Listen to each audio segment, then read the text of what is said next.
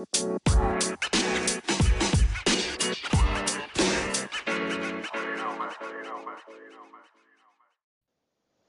everybody. Welcome to Technical Tuesdays. I am your host, Peter. Today I have James Audcent, CEO and co founder of Zentient. Welcome, James.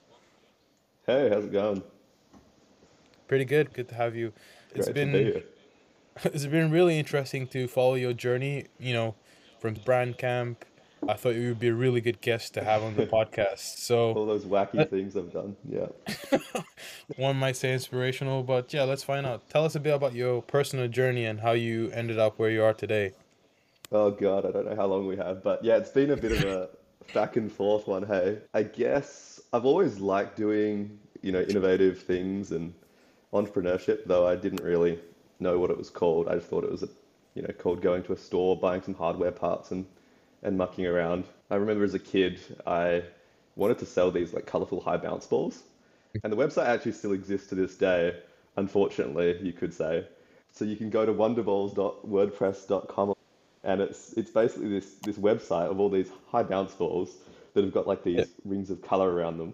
And what I did is I got like a motor and electric circuit and I put a hole in them and spun the balls around at high speed and I get like textures, Oh. them onto it, and it'd create like this satin effect. And then I sold them for money and then used those those funds to donate it to a charity. I think that they bought some chickens and some desks uh, for a community Wow. in regional Africa. I'm looking at it right now. Wow. How long Oh, ago really? is this? Yeah, yeah. Oh God, I think it was when I was about eight. Oh, this is 2000 so members only section. Yeah, for some reason we just got too excited. And you know, it's kind of like that startup thing where you just add more and more features. Because originally there was like a High Bounce Balls website. Then we added a, a section where members could play games. We could, I think we embedded Miniclip games onto it. I remember mini Um, clip games. I used to Oh, play the so truck good. ones. Truck ones. Oh, I like the pirate one where you shot like the, the balls and you had to sink the other ships. And then yeah, so we also have like the worst form of customer validation ever on there. I wrote like, what would you rather do? And it was like this embedded survey on the website, and the options were play with a Wonder Ball, do homework, and who would have thought? Everyone said they'd rather play with a Wonder Ball, so must be good. It was too early for you to read the mom test, don't you think? It was probably, yeah, it was a bit out of my repertoire at that time. So yeah, that's I guess like my my sort of backstory as a kid, and I always wanted to do more in that space. I think I kind of just fell into the trap of focusing solely on academics through high school, got into university and was doing computer science, data science. And by the time I'd graduated, I was so fed up with the theoretical sides of computer science and just ready to have an impact that I sort of had that same thing that happens to private school boys when they're not allowed to have a beard or long hair in, in private school, and you go back to the one year reunion and everyone's suddenly got like a huge beard and grown out hair. It's like the rebound effect. So instead of rebounding and growing a, a mustache, I rebounded and started like six different startups all at once. Wow. And it was a terrible idea in hindsight because whenever anyone asked about one of them, they'd be like, "Oh, how's uh, Peach going?" And I'd be like, "Uh, yeah, I haven't really done much on it. Been a bit distracted." So eventually, I got to the point where I was like, "Okay, I need to like make a decision. Like, what do I want to do with my life?" Mm. And for me, that came down to two decisions. One was like, where do I want to work? You know, which sector, what kinds of people, and the mm. second was, what can I provide to that sector? What's my skill set? And the first question was asked, answered for me because I was working with this not-for-profit art gallery, and they were every year sending out paper forms to renew their memberships for people. So they'd send it out, and they'd get some money back with literally cash in the envelope, and then they'd have to like encode it in Excel and be like, this person has paid, this person hasn't, and that was like how they ran their business. And I sort of just helped them out by getting them on a memberships platform of like I think it was WordPress and WooCommerce, and just seeing like what a difference it made to them was so big. Like they were just shocked by what was possible, and I was like, you know, that just took me like four hours. So I think from then on, I've wanted to, yeah, spend my time in the not-for-profit sector with technology, and yeah, data science, computer science is obviously something I can bring to that to try and close that divide, which is currently massive. But yeah, it took me having to run a luxury glamping and picnic tent business before I realized that maybe my purpose lied elsewhere. Wow. Wow, man. Super impressive background. Like six startups at once. Do you mind just saying Oh, what, what those were? Yeah, God, let me try and think. So one was Peach, uh, and that Yeah, I remember idea Peach. was to try and monetize people's browsing data by securely storing it on their device if they were happy to do it. At the same time, I was at the stages of running BrandCamp, which was a digital marketing for good hackathon. Um, Mm-hmm. I was also doing the UNSW Peter Farrell Cup, I think it was called, with a startup called Symposia, which was just an idea to like make Reddit but better administration and moderation tools. I was also doing freelance stuff. What else have I got on there? I was also doing that tent business. There's some overlap with that one. And oh, and Populi, which was an idea to have AI powered qualitative data analytics three Mm. years before ChatGPT came out and just took care of that basically. So that was a cool one while it yeah, while it lasted in my mind. Yeah, the idea of like representing text as a connected graph and the relationships repl representing like a parent-child relationship. So you'd have like the center node might be I love Facebook and it'd be green because the sentiment's strong and it'd be Mm, big because lots of people have said that in your research finding. Um, and then mm, it'd have children of like I love Facebook because it gets it allows me to talk to my friends, which would be smaller and still green. And so at a glance you can see what everyone has said aggregated together. Because yeah, I'd been doing some market research into a social media but the app and just found out that no one wanted it. But at least with this one, it would have shown me that clearly straight away rather than having to read through every interview and cross reference them to try and find trends and patterns. So, yeah, Wow, that's actually super useful. Like, you think about how many people are conducting customer interviews and like the number of customer interviews that they're conducting and like synthesizing that data. You know, I think it, Yeah, going from you know, qualitative to quantitative is such a huge challenge. Um, mm, because you don't want to, you know, have like quotes and stuff necessarily. What you want is to say, oh, 70% of people mentioned that they would buy Instagram or something. And so part of the model mm, was that it wasn't just what people actually said, it was what they implied. So there'd be like mm, that roll up, right? So if you say, I like Instagram because my friends are on it, that would also be implied. That would also imply that they like Instagram. So that would count one to that parent node. So you could actually, yeah, you could just see what the central points were and how they all connected. And once you've got people in those boxes, you can then start to do things like, does being in this group mean that they're more likely to be in this group, you know, and things like that. interesting. So yeah, that was the the smorgasbord. Yeah. Wow, that is quite an interesting journey. So, what was your first coding project and what did you learn from it? Yeah, for sure. So I think, yeah, we've touched on my first hardware project, and I think I made the leap to software when I started doing it in school. I think it was year 10, we had a, a unit called computer game design, which Mm, I loved. It was so good. It was just like getting to make games. I think we used Scratch a bit, and then yeah, I remember Scratch. Maker. Drag and Scratch drop was with the like, shit. Ah, yeah, man, mate. so good. Um, and I was, yeah, so I got to make a computer, no, a soccer penalty game. And I designed like all these sprites who were like, you know, caric almost caricatures of popular footballers. And you could like run up and you could choose where you want the penalty to go. And then the goalkeeper would try and guess. It was super fun. And I just had a, a great time. I, I think I remember how like in, invested I got in it. You know, it's so easy for that time to just pass by when you're coding. It's one of the best experiences I think that exists. It's just that flow state, right? So that was the first one. And then I think around year 12, I probably started coding my own things. So one of the first ones I wanted was some form of like financial tracker Right. because at that time I didn't know what accounting was. I mean, I didn't know Xero existed, and I was like, you know, spending the money my my parents gave me, and that I was making tutoring, I think, at that time. So what I had was just this thing I made on Python with a really, really simple UI that would pop up and say, "Have you spent any money today?" And if I had, I'd put it in there, or had earned some money, I'd put it in there, and I could And this see would be on your computer. yeah, yeah, on the computer, and it would show me like on the homepage, I could see like a bar graph on each day for how much positive or negative I was, as well like a sum for the week that would show me like my Mm, profit. And the thing that I liked most about it was that I used Google, not Google, Microsoft's schedule tasks function to run it. So it'd run like at every day at sev like 7 p.m. Right when like I'd be studying or something, and it would pop up. I'd be like, oh yeah, that's right. I got to enter my financials, um, which was a really cool thing to discover. So yeah, it was really helpful. It's just like a fun little way to learn. Yeah, that's really cool. Really cool. So what is your day to day what does your day look like? At the moment, Yeah. at the moment, I've got like a mix between client days and I guess working from home or more freelance business development days.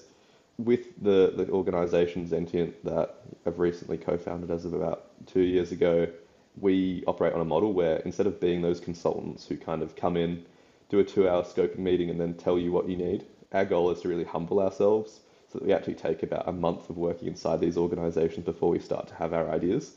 So everything we do is from within the organization itself. So we've just recently started working with a new organization. So I now spend two days per week actually on site, which is just the best because you get to meet all the great people. And also helps from the tech side as well, right? Because if you get to know people, they're going to be more likely to care about your solution or to trust your rollout of it. And you get to know Mm, like what they're looking for.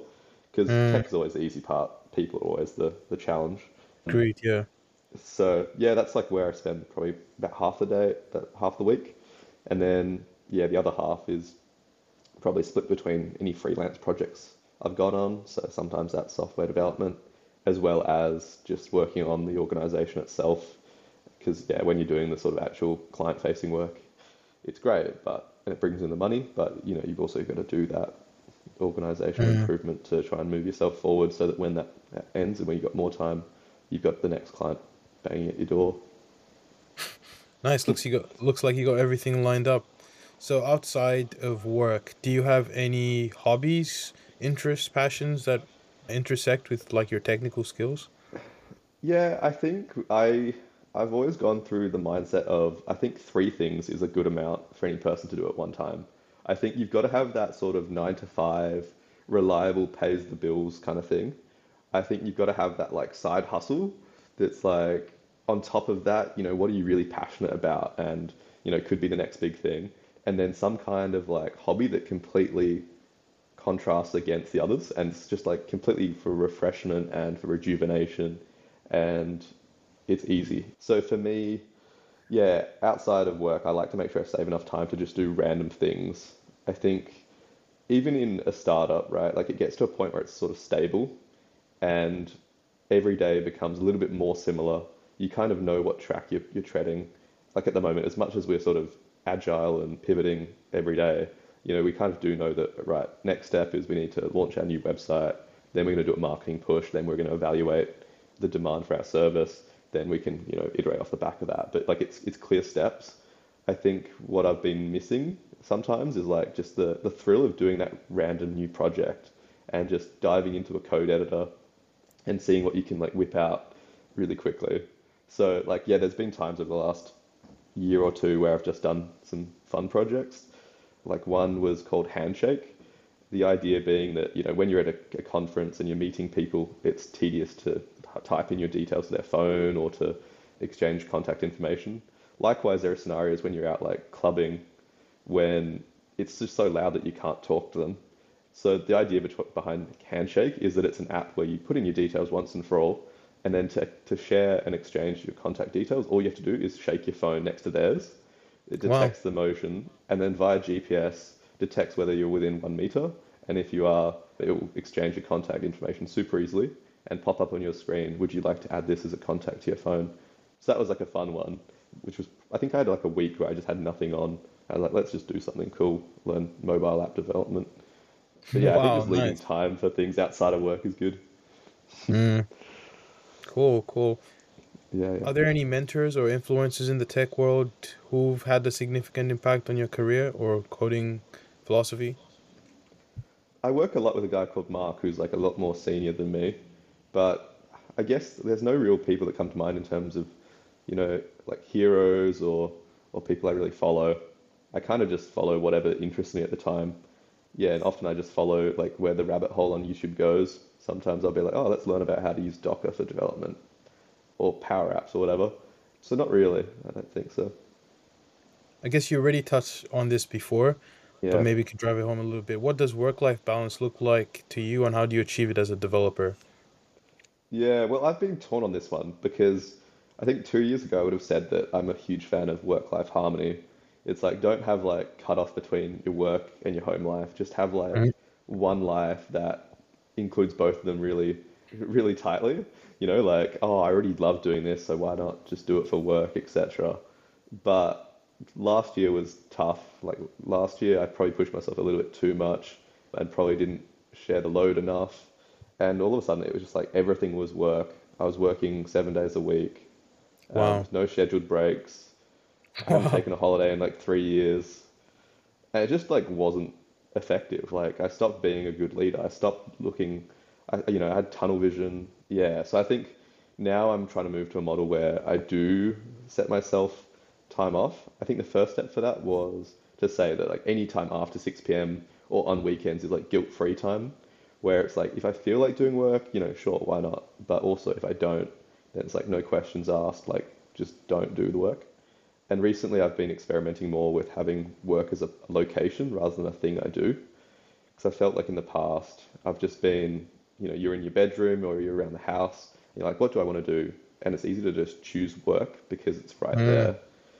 But now I'm thinking that look, it's really cool having a work be a place you go, and I think this is what the client's client site work I've done has shown me. Like it's great where you just leave at five and you leave all your work there and you pick it up next week when you get back. But it's it's just so relaxing to the point now where my brain I think has started switching off better at the end of the day because it knows that it's home and it's it's safe to do so. Wow, that's interesting. I think I could learn a few things from that. So I, I, often find myself wanting to do some work, but I think recently I, I tried to put control and separate Yeah. work from home and that sort of thing. I guess my next question is I reckon as well. oh, yeah. Sorry, no, no, go on, Shall go on. I hop in? No, Yeah, of course. I was just gonna say, I think what works really well is because like there's no there's no difference for me in terms of like, you know, how much work I'm doing. It's just like now there's the friction of if I do want to work on the weekends or work overtime, I have to go to like a co-working space or a hub. So because for Mm, me that work is still that location, you truly can, but it stops you from just like sliding between work and relaxation. Because I think I mm, struggled for a while with like, where's the balance between discipline and like looking after yourself so that you can actually have that energy.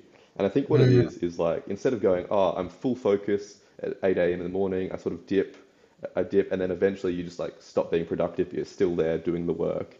I think what it looks like is as soon as you realize that, oh, cool, I'm crashing after lunch, you do have that like 15 minute break or you do have that like 30 minute nap or whatever it takes.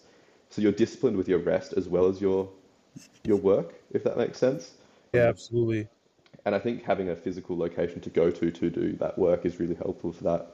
Yeah, that's what I've Can I have a bounce with. back question on this? Yeah, yeah, for sure. So, so, what about those developers or people that prefer to work remotely? How can they, if they have no physical location, implement this? Should they have a physical location within their home where work is done, separate from, you know, where they relax? Yeah, I think that would probably be a good good step. Or like find a, a local library or whatever it takes. Yeah, it is a tough one because I, I do definitely appreciate that side of it as well. Like, you know, it's, it's great having your own d development environment where, you know, you, for me, it's turning off the lights and having like the windows shut and just like it's just me and the screen. But I've been able to find a way to do that, you know, at the co-working space I'm at, which has been really great. Like I just book out a big meeting room, turn off the lights, shut out the world, and you know, I feel a bit guilty for booking a 80 person room and using the projector projector What, what, to, what to co-working code. space is this, if you don't mind me asking. this is? Bloom, yeah. Bloom, UWA, or Curtin? Yeah, yeah, yeah. Bloom UWA. I just book out the big lab. Yeah. Oh, nice, nice. Cool. Oh, That's where I can. Next question, again, similar to what we just so we're discussing, but it's around how do you deal with stress and pressures that come with being in the tech related field? Hmm, that's a good question. I think I'm only just starting to get better at this, to be honest. I Okay. think for the longest time, I didn't realize how stressed I was. I think literally all of last year, I was probably dri driven by adrenaline and caffeine Wow. and lack of sleep and to the point where I started having this thing where, when was it? Maybe about a month ago, I was drinking like, you know, a bit of coffee and I was still like going off that adrenaline, that sort of like just hectic life mode. And when I hit that period of having two or three weeks of no projects on, or you know, a lot less than I was used to, I got this like with I got these withdrawals where when I started having caffeine again, around like two or three in the afternoon, I just feel this weird sense of like dread and anxiety, and Oh wow. it was so bizarre. Like I was in this client meeting and pitching our services, and all of a sudden I just had this like feeling that I was just going to burst into tears, and I had no idea what was going on. And I think what it was is just like my body was so used to stress that when it finally subsided, it was wasn't sure what to do with itself. Yeah, I think yeah. So I've been trying to get better at like how do you manage that? How do you look after yourself? I think one of them for me has been to like, you know, cut back on the caffeine because ultimately that's like sort of stimulating the same thing that that stimulates the fight and flight re response, but also just trying to learn how to like self-soothe. Mm. So I was at a, an awards night on Friday, and about 30 minutes before, I was still at the department, still buying myself a tire because like entrepreneurs don't have tires. Like, what the fuck is that? Um, so I had to buy myself cufflinks and a tie, and I was like rushing over to this place. It's like some fancy hotel. So like obviously my heart's racing. I'm a bit stressed already. It wasn't great, but luckily I got there about 10 minutes before, and I was able to just sort of sit there and focus on my breathing, and just doing that kind of helped, which was really really nice, so that I wasn't a nervous wreck going on stage, because yeah, public speaking scares the shit out of me. So yeah, being able to bring myself back down and calm myself was was great. But I'm a big fan of those sorts of micro breaks just throughout the day. Uh, Mm, you know, in in the context of an eight-hour workday, five minutes is so insignificant. Like you probably spend that going to the toilet or making a coffee. Like just mm, taking that five minutes to sit down. I try and do like morning, lunch, and then afternoon tea kind of time. But just mm. doing that and just being like, how am I going? Checking in yourself, close your eyes and breathe, and yeah, that's kind of the, what I've been doing. But I've also been planning a, a daily journal template. This is one of like my wacky ideas kind of thing. I was like, man, you know what I really want is not just a, a notebook, but I actually want my own formatted diary Mm, because I want to do the same things every day. You know, it might be, you know, you want to do a gratitude prompt, or you might want to do like mm. setting a dream intention and reviewing whether you had a lucid dream. You know, it could be any of that shit, but I want that template the same for every day. So, do I have one near? I don't think I do. But yeah, so for me, it's like the dreams. It's the morning, like, you know, what's my goal? What are my outcomes that I want Mm. to have? Then in during the day, I've got like a random thought and like something that made me smile, which is a good way of being like, you know, throughout the day, if something comes up, you go, oh wow, that was really good, put it in there. And then at the end of the night, you know, even just a simple one like, what was the highlight of today? Every every night asking yourself that question is a good way to just stay present and really Yeah, nice. I really love that. I'm happy to share with a, a template I made on Notion for myself. So, Ooh, that would yeah, yeah. great. yeah. Like it's Yeah, called a me up. gratitude journal, and you kind of have to do it every night, and it's like a database of journal entries. And another one that I do on a weekly Yeah. basis is like, what did I learn? Who am I going to shout out to? Mm. What are some key resources? What's a funny meme? And then I like just share it out to, to like people. So yeah, happy Yeah, I happy to love share that. That's so good. I think the the one you learn, what did you learn about yourself is such a great one to have. Because like every day, you know, we'll have thoughts about like, oh, so I'm really bad at like taking myself out on adventures when there's no one else that's like asked me to come out. Like that's good to know. Like I should probably do that more proactively. Yeah, no, that's a great great way to stay present and always, yeah, improving yourself and looking out for yourself. Yeah, of course. Next question on a what book, non-technical or technical, has had the most influence on your career? Hmm, I think career-wise, it's got to be Good to Great by Jim Collins. Have you read it? No, no, I haven't actually. Oh, add it to your list, my man. That is just Okay. one of the best books I've read. I listened to the audiobook, which is narrated by the author, which always is She a said plus good, in my books. good to great. Yeah, good to great. That has basically just sort of shaped my entire philosophy to business. The idea, I se- I guess, that one of the biggest ideas behind it is that the order of success for a business is firstly you find disciplined people, Hmm. then you have disciplined thought, and then based on disciplined thought, you get disciplined action. He breaks it down into certain things. Like he's the idea behind it is it's not just, you know, another guy giving his business philosophy, like so many books. you know, it's easy to have a thought or an idea behind it, but what they've done is like 10,000 hours worth of research at Harvard. Wow. And based on that, they've sort of isolated what are the common themes between that make the difference between the good businesses and the ones that go to great. And they actually like measured that based on market performance. So they took like yeah, a set of companies that did about 10 times or, or near to 10 times the returns versus their competitors over like a 15 year period. And then for each one, they found a comparison company that just stayed average. And then, yeah, so based on that, they were able to say that, look, these ones did exceptionally, these ones didn't. What's the difference between the two categories?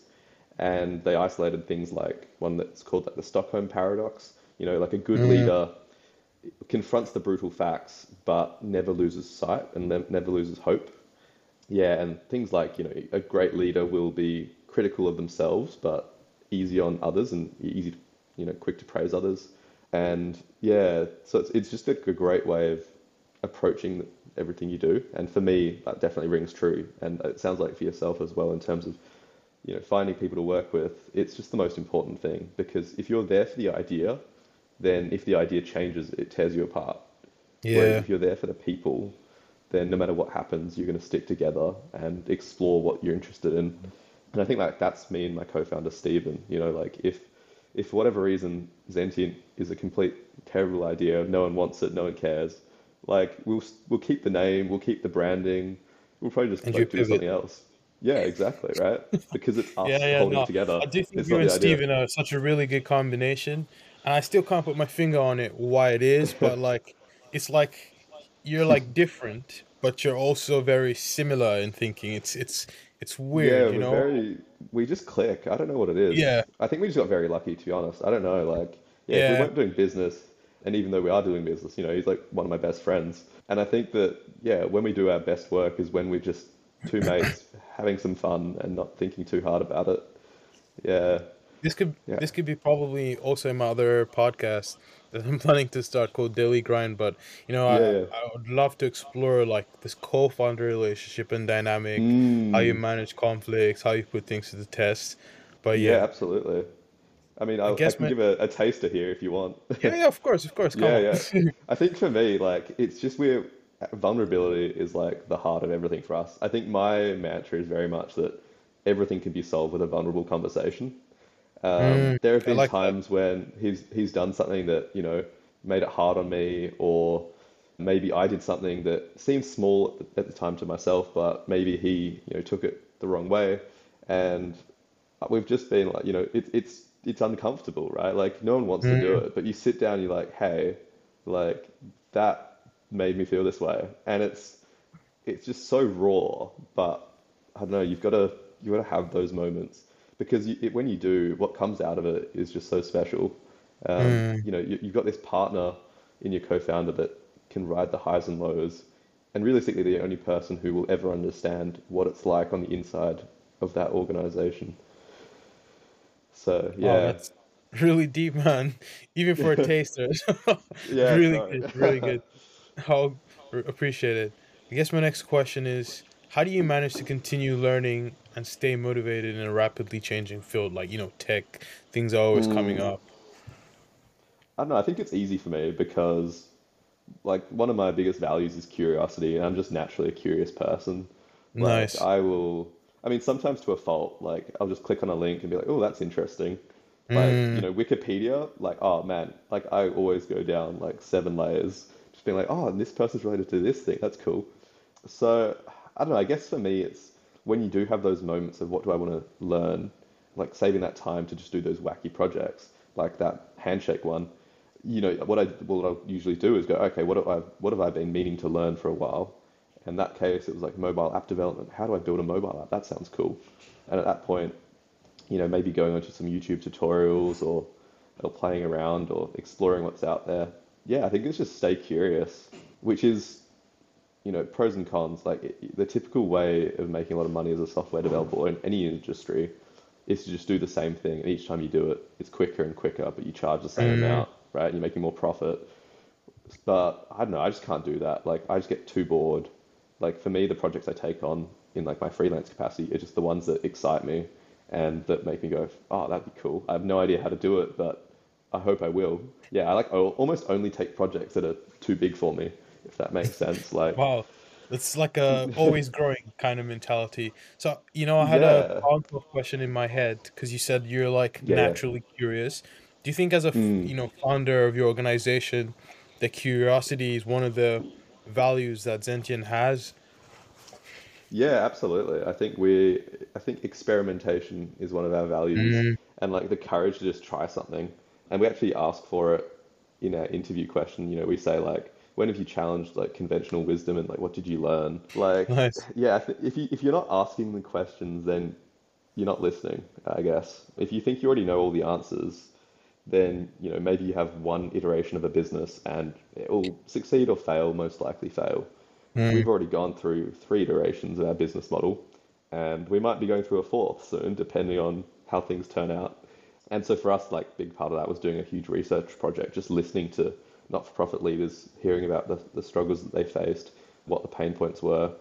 Yeah, I think you can't be driven by too much by like you know the success and the monetary value. I think there's got to be that deeper level of like just genuine curiosity to explore the problem from the minds of your customers. Yeah, that, that, that that's what keeps me going. Like I could never just sit still because of that curiosity. wow, love that. Really good. On to the next question. What is one misconception people often have about your job? Oh man, everyone, no one understands what we're doing. Partly because we don't understand what we're doing, right? Like this is What are part you of being a startup. Well, we're calling ourselves a digi a digicultural architecture collective. Okay. So let me break it down. Break it down. Culture. So digital culture, I think, is like the next big trend we're going to see in technology consulting. At the moment, it's all like digital transformation this, digital transformation that. But what tends to happen in the not-for-profit sector is you get all these great technologies coming in. You know, typically you might get a grant for, say, a Salesforce or Microsoft Dynamics, and you start to roll it out, and you've got to stick exactly to what you've specified in the grant. And the not-for-profit goes, oh, we actually don't like that too much, or you maybe realize that it's not quite going to be fit for purpose. And so, you know, over the course of that project, people throw in more features, more bug fixes, until eventually you get to that delivery date and you've kind of got a, a cobbled together solution and you've ran out of time to do any documentation because you're trying to make it fit. And if you're lucky, they'll maybe use it for like two weeks. If an executive is like, guys, we've got this new software, we spent a hundred grand on it, we must use it. But often what happens is they go, oh, actually, you know what, this is too much. Like, let's just go back to what we had Oh, because a lot of not-for-profits, until you get to about 10 million annual revenue in Australian dollars, which is like what, 5 million pounds, they don't have a CTO. So they've got no one in there doing their digital strategy, leading digital transformation efforts at all. And all these organizations, they don't actually raise the bar for what that digital capability looks like, partly because it's not done holistically. It's done at the level of organization thinks they need a new website, they go to a website designer, they get one, but no one actually comes in and goes, okay, let's look at how your accounting software talks to your workplace software, which talks to this, and in most cases it doesn't. So what we're trying to do is actually to architect that out like a, you know, picture a blueprint, and we've mapped out here are your teams, here are your softwares, here are your data sources, here's your entity relationships that exist in the in all the software you're using, and we go, look, you've got a clear integration missing link between Xero and the payroll system or whatever it might be. Or actually, these people here are interacting, interacting with this software, but there's no standardized way for how they should be doing so. And you get then a situation where someone new joins the, the organization and they're like, oh, how do I learn what systems to use for what and how to use them? And all they can do is resort to talking to someone that sits next to them, like Jason. And Jason's like, oh, yeah, here's how I do it. And then they talk to mm, someone else and they do it a completely different way. And there's just no like digital etiquette. So that's what we're really interested in is that like digital culture, you know, it's mm. it's like those Makes bricks, sense. those bytes sense. and the, the behaviors. I'm such a big fan do, of yeah. that. No, Oh, sorry, thank go on. No, and then so what, what we're trying to do is to, if we can be the architects of that, and so it's a different model, you know, we work from within the organization, helping them identify those weak spots, then we can bring in the specialists in those fields, you know, having actually assessed what, what needs to be fixed. Yeah, and we use like a, a building a house model for what how to build digital Mm, culture. So we say, look, firstly we do the surveying, in which case we just spend about a month in their organization speaking to people almost like a customer interview. You know, we speak to each Mm, staff member, say like, what do you hate or what could be better? And yeah, and we do a few like problem problem workshops where we try and get like as a group together then, you know, what they all think the problem is, make a problem statement, as well as then doing the flip side of that, which is coming up with like what's the vision for the organization and coming up with what the solutions could look like. And by the end of it, we've sort of presented, look, here's the here's the, the situation. Then we do the architecture, which is where we say, here's what we think you should be moving towards. And then we do the building. And we have what we call tradies, which are the people we bring in that are specialized in their skills to do yeah. the, you know, app development or whatever it might be. So yeah, it's kind of where we're at. Yeah, Cool. man. I really like that because I'm a strong believer in like systems and processes like are really important and like it's a good way to absolutely. benchmark your performance over time. And if you, if like a if a team or organization can't even agree, like individuals within the team can't agree Yeah. on that, how are you going to transform it over time? And I think it's really cool how you guys go in like a fly on the wall, observe what's going on, talk to people, and then you come up. I, I'm just again making assumptions at the end of the month and saying, hey, here's what you guys need to to do, or this is what we've observed, and these are the Well, things that we can plug in. Yeah, we sort of approach it in an agile fashion where we go like instead of having a project plan that we stick re religiously to, what we do is we say at the end of that survey, you know, we've got a list of all the challenges that people have listed, and what we'll do each month is we have what we call like a dream team workshop where we bring Oh, together a cross section of the organization, you know, maybe five people, and we go, okay, which one would we like to tackle this month? And it might be the website loads too slowly, which is something that's very simple, or it might be something like the process for submitting timesheets is paper based. And we go, okay, what does like the minimum viable solution to this look like? And it might just be let's try replacing one paper form with a Jotform or a Google form or whatever. Or it might be, okay, let's try optimizing the images that we have on our site. And then at the end of the month, we review, like, how was that? Did that work? You know, did staff appreciate that sort of transition to the electronic forms? Or was it really difficult because we need to do some more training around it? Or was the form just too long?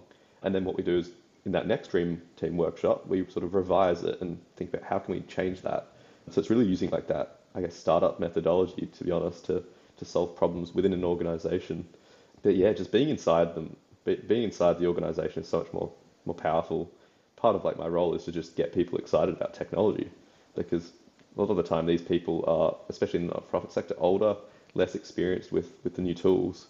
Um, mm, so just spruiking that is yeah, a powerful tool for change. nice, nice, cool.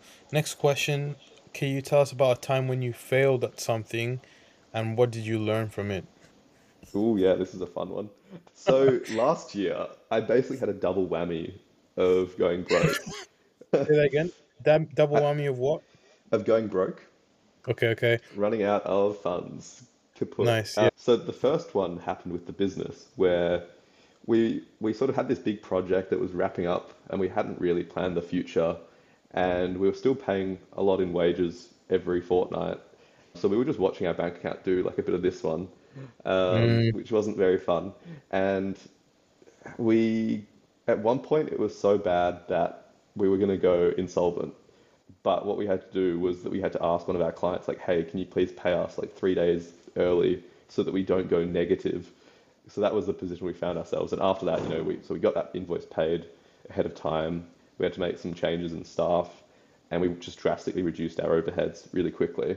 But that was a very near miss. But even though we'd sort of averted that one crisis, overall that that year, like my personal finances were doing this one as well. So yeah, around like November last year, I think I was so broke that I had to ask my parents for fifty dollars so that I could renew my bus pass. yeah. Yeah, I mean it's tech. Tech is funny though, right? Because in theory I was broke, but realistically I had a project that was coming forward, and then all of a sudden once I got that invoice paid, I was going to be completely fine again. Yeah, yeah. But it's definitely been a focus this year to sort of look out for myself first, Yeah, because it's yeah, it's think such a tricky one, isn't it? Like companies are always like dealing with insolvency, like it's always a near miss, you know, and it's it's it's definitely a, a, a matter of luck in a way, like how lucky you are. because Like when the projects line up and things like that, it's, you know, and it's hard as well when you do like a service business because you're so invested sometimes in delivering for the client that you forget that you're supposed to be looking for your next job after that one. And you sort of just Mm, come out the other side, you're like, oh, whoops, we didn't plan for this. And the other side that makes it hard, I think, is that when you love your startup so much, it's kind of like a baby. And for me and Stephen, you know, it's kind of like Zentient was our baby, and we're putting so much love and care and, and money into it. And at the same time, we weren't drawing money out of it. So it was kind of like this spoiled baby where the parents were not really doing that well, but, you know, we were giving everything we could to Zentient to have this great life. And what we realize is that in the end, that's not good for the baby. Like, mm, you know, whether the money's in Zentient or whether it's in one of our bank accounts really doesn't make much difference. And so all we're doing by funneling things things through there is like just yeah, drawing funds from this family unit. So, you know, I think one of the things we changed was to make sure that we paid ourselves for all the work we were doing so that we weren't making it seem like we're making more profit than we actually were, you know, by subsidizing with the mm, cost of our labor. Um, mm. And then also for me, just getting like, now I've now got a job which is one day a week, which is like super relaxed, and that pays a lot of my like overhead bills, which is just so nice. So I don't have to worry too much. Because yeah, I think when we've done best as a business is when we've been just enjoying it, and the two of us can just you know, have fun and not have to stress so much, rather than like knowing that we must hit a certain sales target each month. Yeah, so that's I guess how we've sort of changed things this year, and just generally sort of taking things at a slower pace, but in a more elastic fashion. Where if we get work, it's great. If we don't get work, you know, nothing's going to go wrong. Yeah, Yeah, love that. If you could go back to the start of your yeah, yeah. career, what advice would you give your younger self? Ooh, I, I, I do toss up whether I regret doing my undergraduate degree. I think I do. Really? I think I wish I just went out my own because all the best things I learned about technology, I learned from doing projects. Like when I think about the true lessons learned, the true coding skills, if I'd just not done that, like, I mean, sometimes when I do appearances at like high schools and I just like meet kids and I'm like, what what interests you and whatnot? Like, do you want to go to university? And they're all like, oh yeah, I want to go to uni. I want to do an undergraduate degree. And I'm like, let me tell you, let me ask you a question. What would you do if I gave you three years and thirty thousand dollars? And no one says go to uni. Like, who wants to do that, right? Like, the, the lessons you can learn with that, right? Like, you could do, you could start a, a, a company. You could like just take time off and like teach yourself to code while overseas, you know, like in some cool country, being a digital nomad. Like, that's that's a lot of power. And half of my course was just being referred to resources, which I could have very easily just found myself. Yeah, I, So I yeah, I find uni learning, sorry, No, no, no, sorry, go I on. My say. bad. I find uni learning can be very structured and like it Mm, does have some pros and cons, but you know, I, I to an extent agree with you. Like a lot of my technical ability was by through doing, but like, okay, I want to build this, and then yeah. find out how do I build this step by step, and like failing at it, and then going back and like, where did I go wrong, and like trying to fix it until it works. exactly. And yeah, I agree. And that's the other thing, right? University doesn't set you up, I think, for success in your career in certain places because there's no professor that's going to tell you, like, oh, hey, just get a pass on this one. It doesn't need to be perfect. Or, like, this one you do want to focus on. Like, they all just want perfection every time.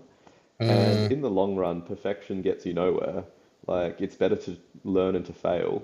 And as an employer, you know, you prefer to have someone who you can say, look, I want a rush job on this one. It just needs to get across the line. So you can prioritize this one but we're kind of creating graduates who have a problem doing anything that's less than perfect. And that's mm, terrible as a startup founder because you're afraid to take risks, you're afraid to be wrong. You know, it's something you have to kind of coach these these grads into doing. So yeah, that was something you had to unlearn, I guess. nice. Another question: Has your career in technology affected your outlook on the world or your personal life? Yeah, I think maybe my knowledge has been, I don't know, I, I toss it up. I think sometimes knowing how technology works and thinking about things like privacy and cybersecurity Mm, and AI, it goes, hmm, like this is a lot more potentially problematic than people realize, I think. yeah, yeah, of course. Like, I think people don't quite realize, even especially speaking to like my parents, people don't understand really what ChatGPT is doing behind the scenes. I think people still see it as like a, a search engine in that sort of demographic. They're like, oh, I'm just gonna like put in like red poppy flowers quote or something, and it will like spit it out. They don't realize that it's like you can talk to it. I don't know. I think it'll be really interesting how we navigate that side of things and like the how you you know fix bias and uh, make sure AI is you know going to be good for society and not just for the person that's trying to get something done. I think privacy privacy is a weird one. As much as I want to be concerned about it, I kind of just prefer convenience, which I feel like I almost feel guilty saying that as someone who's in software. But at the end of the day, Google makes my life easier, and I'd take that. Actually, I was looking yesterday. You can see in your account what they know about you. Mm-hmm. So I clicked on it and it said, "Oh, you're male. You're like 20 to 25." I'm like, "Yeah, that's so, so good so far." And then I get to the section that says relationship status, and it says in a relationship. And I'm like, I'm single.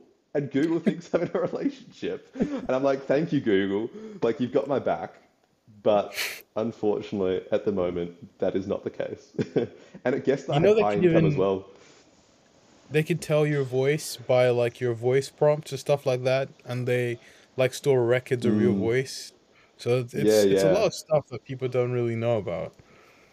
Literally. Yeah, and Spotify, I know, so- like recently signed a deal to give them enhanced tracking. So, yeah, if you like start listening to a song while you're at the bank, it will like pick you up your your location and yeah, Wow, good interesting. fun. What would you be doing if you weren't in the tech industry? I don't know. I think for me, there's a lot of overlap with language learning. I think Mm, learning to code is very, very similar. I think that's part of the reason. I don't know if you've had this yourself. I think that it's easy for us to pick up languages because we've already been doing it. And if anything, it's less difficult because in language there's like shared structures, whereas in code, you know, it differs between languages. You've got to memorize the keywords and the order of the mm, arguments, etc. Yeah, I think I, I really enjoy lin linguistics, and I'm a huge word nerd. You know, like the other day, my my flatmate was saying she was starting a remedial law unit, and I'm like, remedial, remedial, again, going to the center, and I was like, that makes so much sense because in remediation, you're like making amends, and you're trying to like recenter your relationship. To be fair, right? I'm like, that's cool. So it's just like those weird things, or I'll like look it up on on Google. I'll be like, what's the etymology of this word? Where does it come from? And one time as a coding project, I extracted all the, the messages from my friend's chat and I think I wrote it in C. I was just like doing a comparison of the frequency use of each word. And it was super cool to see like when, when I started saying ah ha ha with like six letters, all my friends started using that variation. Whereas when I started wow, using like just five letters, that one became more popular. wow. So, and at one point we tried introducing a new word to see if like our friend would fall for it. And so me and my mate Tom decided to create this word bapped, which we said just meant the F word. And Wow. and he started using it and to the point where he started using it in conversation with friends. And then they were like, What do you mean? That's not a word. And I'm like, We got Wow. you, mate. So no, that was super fun. And then other words like gym, where we all started gymming, and then two months later, after the hype had like worn off, and we just all stopped gymming, you could see like the the trend in the word. That was great. Wow. But no, I You find should make language some really of your cool. projects public, mate. Oh, I don't know. Maybe one day. Anything surprising about yourself that not a lot of people know? What's surprising? I guess I, I write music. I've got three albums on Spotify, Oh, really? and I've got a following in Spain. Well, not really following, just this one person who has a playlist of my songs and and she listens a fair bit. What else is? Oh, I absolutely love rom-coms. I'm like a huge chick flick man. Like Legally Blonde, like oh, 13 going on Wow. 30, I did not know that. I think I knew about the music Mean writing, Girls. but Yeah, all that stuff. I just, it's just, it gets me in the feels, mate. Like, it's just so good. This is why Like, Google thinks you're in a relationship. well, probably, right? Yeah. I'm surprised Google thinks I'm a man. Yeah. Like, nothing better than like a, a non-alcoholic glass of like red wine and some brie and some crackers and just putting on a, you know, like a, the Notebook or Notting Hill. Oh, just the best. Yeah. Nice. A Final question. If you had the power to change one thing about the tech industry, what would it be? Ooh. I think maybe how it's taught. I think as well, like teaching entrepreneurial skills to coders, because there's kind of a divide at the moment, right? It's like you're a founder, and then almost every founder has to go out and find tech talent. Mm, And you know that's hard because you have to get funding because we're expensive, unfortunately, as an industry. And then you find one eventually, and then like they don't understand startups, and they just like making good code, or like everything has to be perfect. Whereas if you could sort of give them that startup mentality from a young age, and sort of you know focus less on how to make the perfect program, but more how to build a program where you can track what's breaking or what people are using as features, so that each week you do a new release and stuff like that. I think that'd be really cool. And I think teaching by yeah, just doing almost like a, an incubator where some kids can come and work on their projects. I think that sort of approach, rather than the university pathway, would be good. I mean, I think also like diversity and inclusion issues in technology need to go further is an easy one to say. Yeah, I think those those sort of stick out at the moment. nice, nice, nice. Well, James, thanks a lot for being our second guest. Learned so No much about you, and it's Great to it's very clear to see why you are where you are. I think you've put in a lot of work to to keep on improving yourself and to build Zentient. And you know, I can only thank you so much for your time, and no, likewise, uh, thanks for looking forward too. to to seeing you progress. Awesome. No, sounds great. All-